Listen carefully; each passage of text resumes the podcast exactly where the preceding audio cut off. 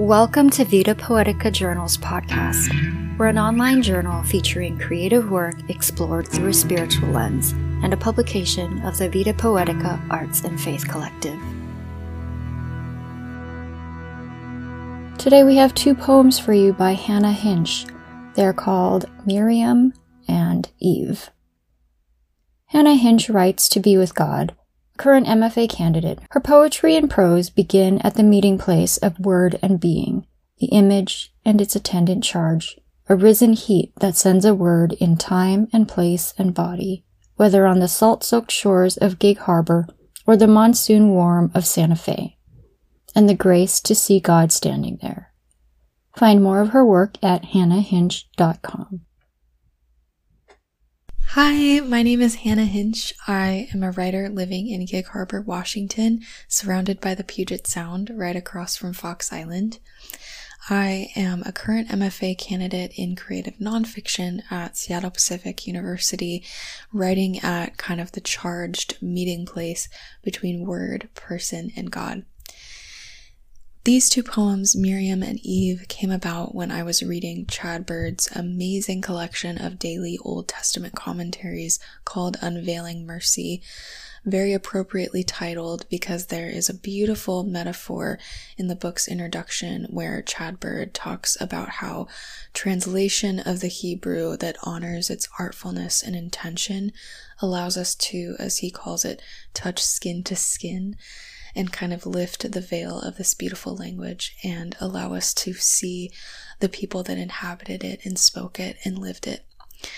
So, similarly with Miriam and Eve, I wanted to kind of walk beside these women and I don't know if my objective was to unveil them, but I think it was more like as a speaker and a listener, I was walking alongside them and kind of looking through that veil at their faces and allowing scripture to open itself up and kind of this kaleidoscope of image and metaphor and word um, was kind of unveiling itself before me as I was writing. And it also felt like I was writing about language with them too, and how they themselves, or biblical women in general, were allowing language to become a calling for them.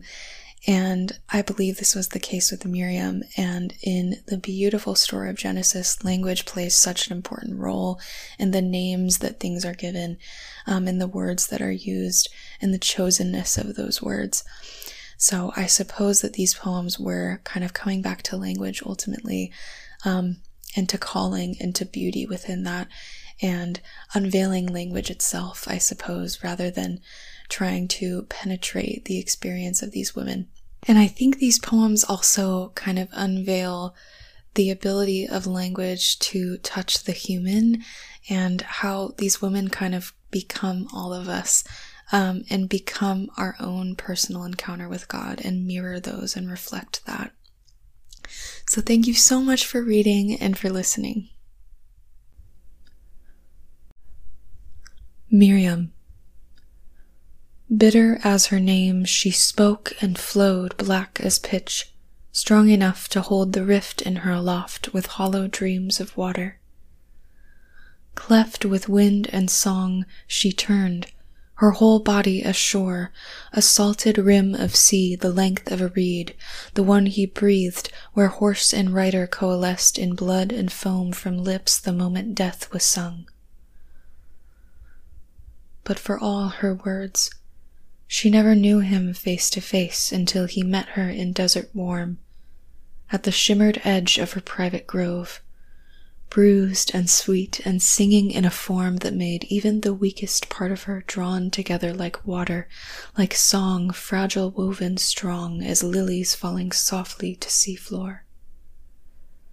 A timbrel heart, a line in his own hand she had walked before and remembered, the place where all words come close and mended clean as skin, a scar. Eve. You want to know what I remember, my love, and I will tell you. It is you I have known and once knew, Yada, a word in my mouth forgotten as the taste of fruit, choked with ash in light of all we thought we knew. I want to remember the place in you where I unfold in orchid blooms that vaulted garden I touched from the inside as though to mend your wound. I want to taste again on your lips the word that woke me into thirst, the one, woman, you spoke like a dream, a name dipped in honey you knew before your own, before the spit and breath and blood red ground that formed you. I want to remember where you entered me like pain and like love. Tell me you remember when we slept beneath dark leaves flush with rain, limbs woven there like syllables in lovely silent speaking.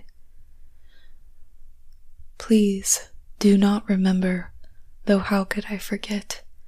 A tree's scarred back, the cold, bright skin of danger, the sweetest lie that dripped in streams down the pillar of your throat and lodged itself like bitter truth.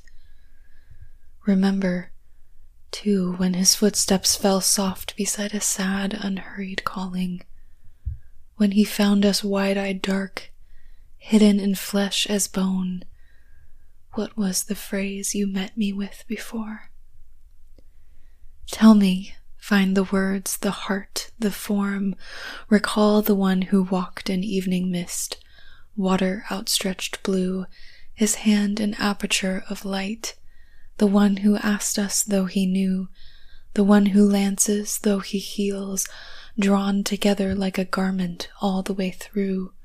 The way the skin fell shorn to cover your hips, reveal a muscled thigh, and even now I cannot know the whole of you only see in parts, inarticulate as the sweat I trace at your brow, though blood and water are still speaking from his side in hushed and vivid words, the very place I knew in you. That was Hannah Hinsch reading her two poems, Eve and Miryam.